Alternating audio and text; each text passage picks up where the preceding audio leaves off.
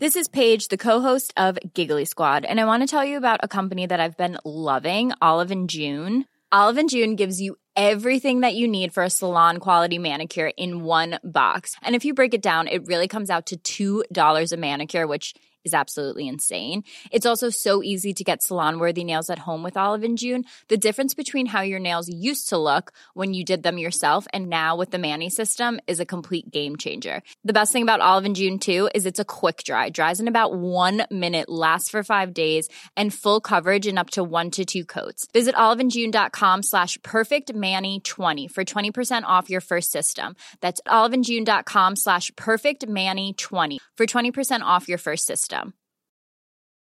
Many of us have those stubborn pounds that seem impossible to lose, no matter how good we eat or how hard we work out. My solution is PlushCare. PlushCare is a leading telehealth provider with doctors who are there for you day and night to partner with you in your weight loss journey. They can prescribe FDA-approved weight loss medications like Wegovy and Zepbound for those who qualify. Plus, they accept most insurance plans. To get started, visit plushcare.com/weightloss. That's plushcare.com/weightloss.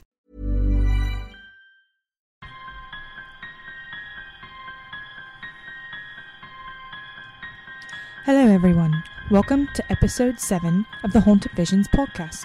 We are dedicated to stories of the paranormal, spine-chilling history, and adventures into the darkness of the unknown. So grab a flashlight, lock your doors, curl up under your blankets, and prepare to be scared. Hello, everyone, and welcome to the Haunted Visions podcast. My name is Brandy, and with me, as always, is my partner in crime, Rachel. How are you today, Rachel? I'm great. Hi, everybody. I hope you're having a great start to your week. Yeah, because start to the week is always fun. So anyway, today we're going to talk about this time traveling guy, and so we're gonna talk about that a little bit, and then we've got some other crazy stuff that we're gonna go over, but we're gonna start with this. And shout out to Jason Dykes. He did absolutely. We knew about this story as far as the urban legend side of it, and I actually thought it was a true story, and Jason. So graciously, he's one of our listeners, and he's thebomb.com, and he said he would be more than willing to help us do some research and write the script. So thanks, Jason. Yes, Jason's a very, very cool guy. So he's awesome. He is, and uber smart, and so good looking. So if there's any lonely ladies out there, and he has a good job. He does, and he's smart. He is very smart. All right, so. Let me paint a picture for you here. June 1950. I was going to ask you, are you going to paint a picture of Jason? I'm going to paint a picture for you. God, I love you, Jason. June 1950. New York City, Times Square, 11 p.m.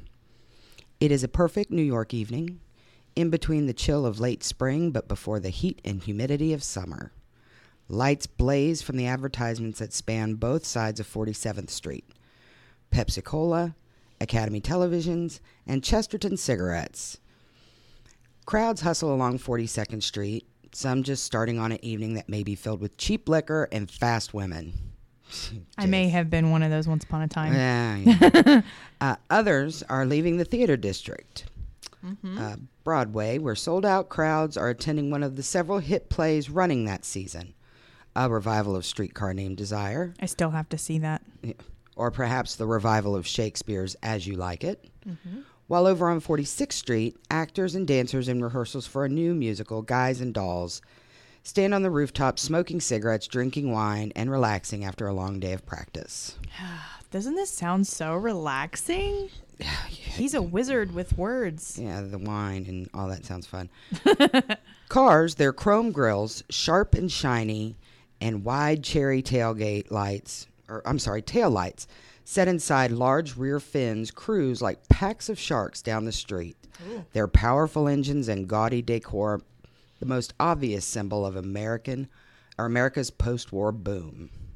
Mm. Suddenly, a man literally appears out of nowhere in the middle of the street. He appears confused and disoriented. Horns honk. He turns and panics, the lights reflecting off his widening eyes as he desperately looks for an escape to anywhere. Before he can move, before anyone can assist him, he is struck by a taxi. Onlookers rush over to help the man, but the strike is fatal. That's just a crappy way to go. Yeah, it would just be the story of my life. Pork. Dropped somewhere and ran over. Noah would ask you, are you dead? Are you dead? Police officers take over the scene and call for a car from the city's morgue service. While waiting, they can't help but notice his odd clothes and mutton chop sideburns. When the body is delivered to the morgue, investigators begin an inventory of the man's possessions and clothes. His clothes and facial hair are not the only odd thing about him. In his pockets, police find a copper token for beer worth 5 cents, bearing the name of a saloon no one had ever heard of,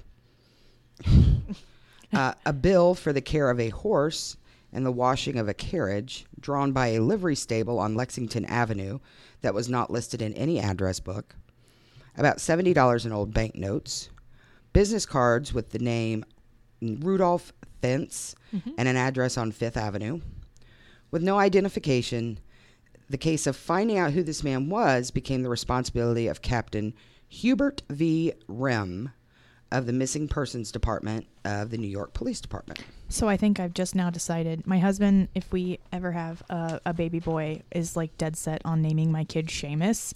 Long story short, my father and now my father-in-law are on me like hawks, even though, no offense if there's any Seamuses out there. I don't want to name my kid Seamus. But since my last name is Flynn, they're trying to carry on the Irish tradition, da-da-da-da-da. But I think I'm going to go for Hubert now. What do you think about that, Brandy? Hubert, right? It's like Huey, Dewey, and Louie or whatever, right? I like that. Sure. I could, and then maybe my son could grow up one day and start a band called Huey Lewis and the News. They could. Here's the thing. First of all, if you call him Seamus, he is automatically destined to be a drunk leprechaun. See, I think about that too, but everyone thinks about the wrestler Seamus, and they're like, oh, he's a badass. He's a drunk leprechaun. But that wrestles. Hubert is not much better. Okay, so they found the address on Fifth Avenue was part of a business. Its current owner did not know Rudolph Fentz. Fentz's name is not listed in the address book. His fingerprints are not recorded anywhere, and no one has reported him missing. Uh-oh. Thinking that the man's odd clothes might signify a European visitor, he checks with his counterparts throughout Western Europe to see if this is one of their missing citizenry. Citizenry. Seriously, Jason? Finally, almost in an act of desperation, Wren requests a copy of an old New York City telephone directory from 1939. There, the dogged investigator found an important clue.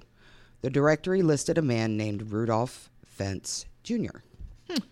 Captain Rihm spoke to the residents of the apartment building at the listed address who remembered Fentz, Jr. and described him as a man about 60 years old who had worked nearby.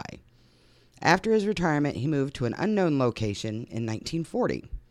Contacting the man's bank, Rihm was told that Fentz had died 5 years before, but his widow was still alive and lived in Florida, as all retirees do. Right. Rihm contacted her and learned that her husband's father had disappeared in 1876 at the age of 29. He had left the house for an evening walk and never returned. All efforts to locate him were in vain, and no trace remained. Captain Rihm checked the missing persons files on Rudolph Fentz in 1876. The description of his appearance, age, and clothing corresponded precisely to the appearance of the unidentified dead man from Times Square. The case was still marked unsolved. Fearing that he would be held mentally incompetent, Rihm never noted the results of his investigation in the official files. Not long after the discovery of this information, Fentz's body disappeared. Some say it was secreted away by government officials in the dead of night, and to this day, the case remains officially unsolved. Well, it makes you wonder when things like this happen, like time travelers or something weird or some scientist discovers something or you hear like about UFOs or something, I feel like everybody immediately blames the government. Well, yeah. Of course. I know. Well, it's just, yeah, it's clearly always the government. It's their fault. I know. Not that they aren't behind many, many weirdo things. Oh, yeah, I'm sure. So, of course, you know, the government takes off with the body. The case remains officially it's unsolved. The story of Rudolph Fentz, time traveler, became appearing in the 1970s. Folklore researcher Chris Aubeck investigated, and his research led to the conclusion that the people and events of the story invented were all fictional, although he could not find the original source. The true author was renowned science fiction writer Jack Finney, and he was around from 1911 to 1995, and the Fentz episode was part of the short story I'm Scared, which was published in Collier's. Which was published in Collier's. Dude, it's a struggle today. I'm Scared is the tale of a 66-year-old man who, after experiencing a temporal disturbance, begins collecting evidence of accidental time travel. The story of Rudolph Fentz, the man who fell through time, appears as the last entry. Finney later wrote The Body Snatchers, which led to the 1956 movie Invasion of the Body Snatchers.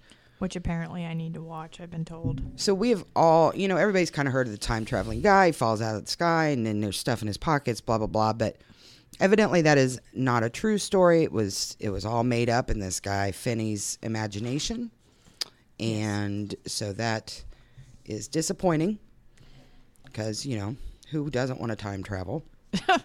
Well, and there's a bunch of other stories we're eventually going to dig into as well that people claim that they see, like, people on a time loop or something like that.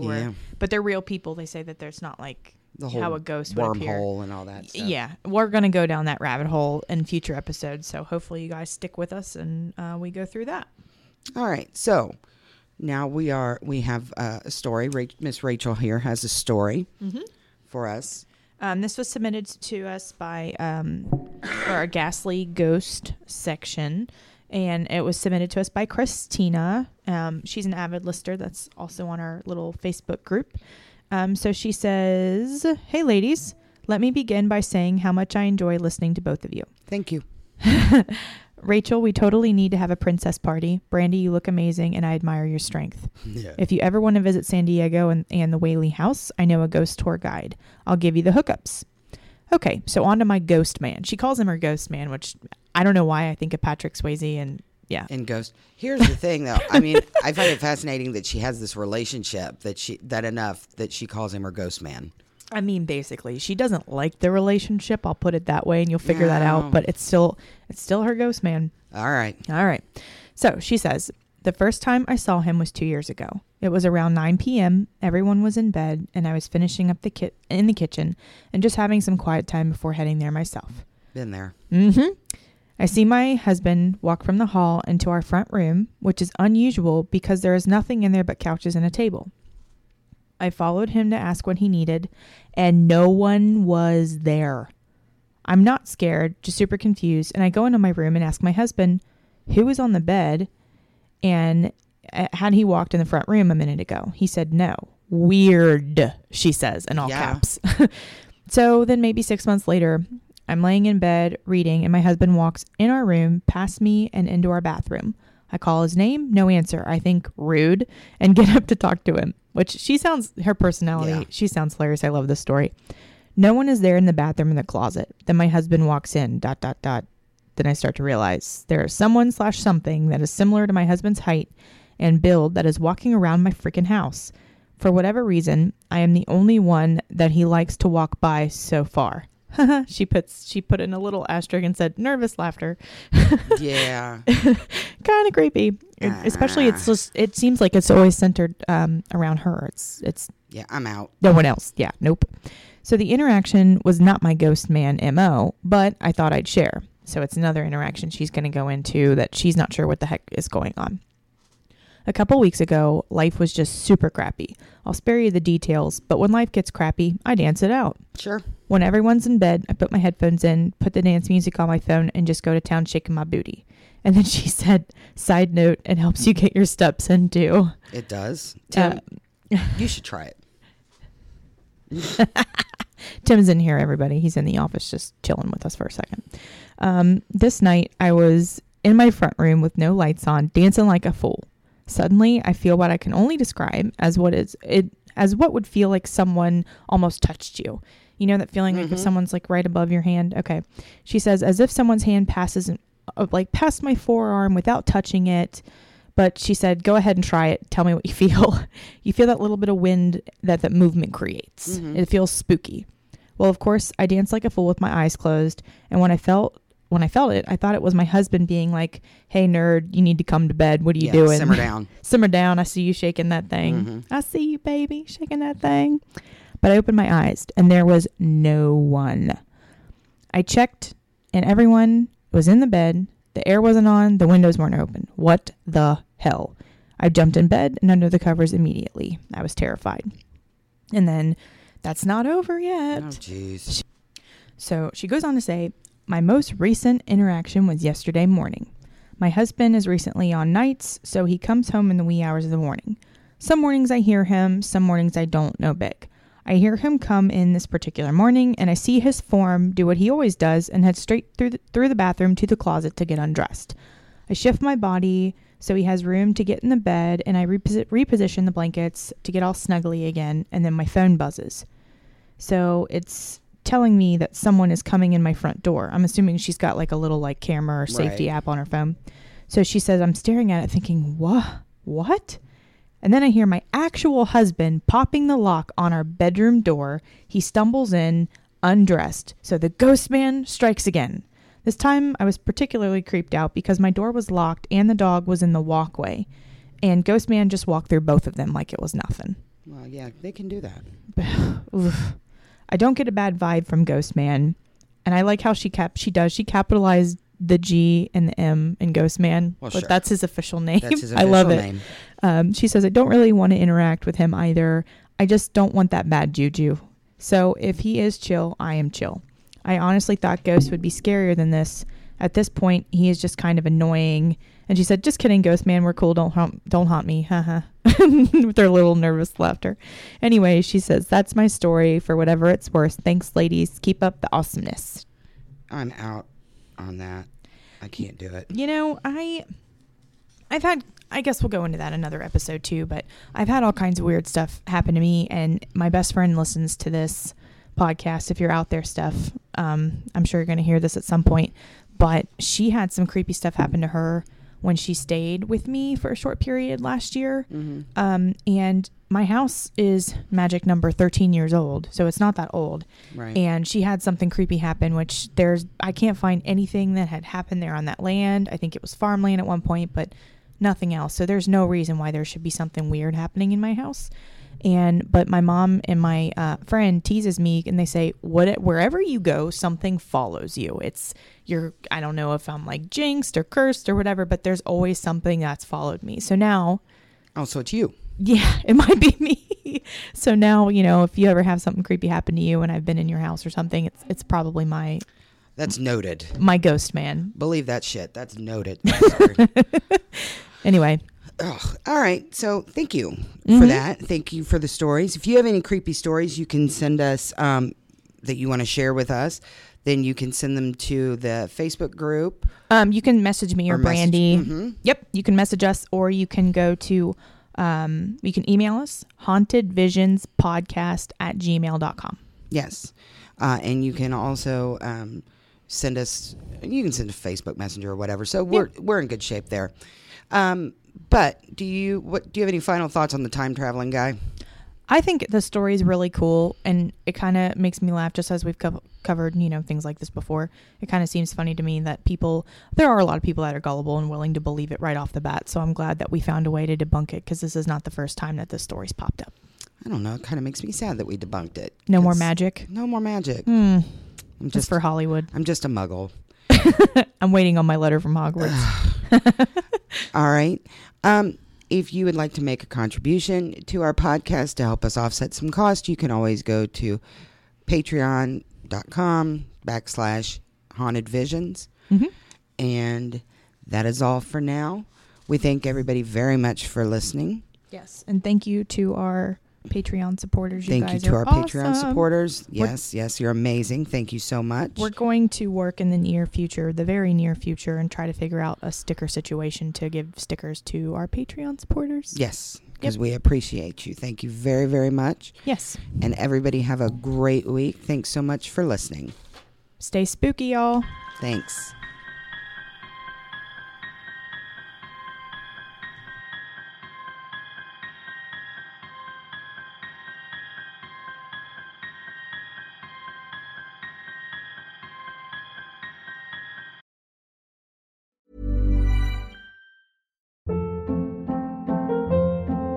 Hold up. What was that? Boring. No flavor. That was as bad as those leftovers you ate all week. Keke Palmer here. And it's time to say hello to something fresh and guilt-free. HelloFresh. Jazz up dinner with pecan-crusted chicken or garlic butter shrimp scampi. Now that's music to my mouth. HelloFresh. Let's get this dinner party started. Discover all the delicious possibilities at HelloFresh.com.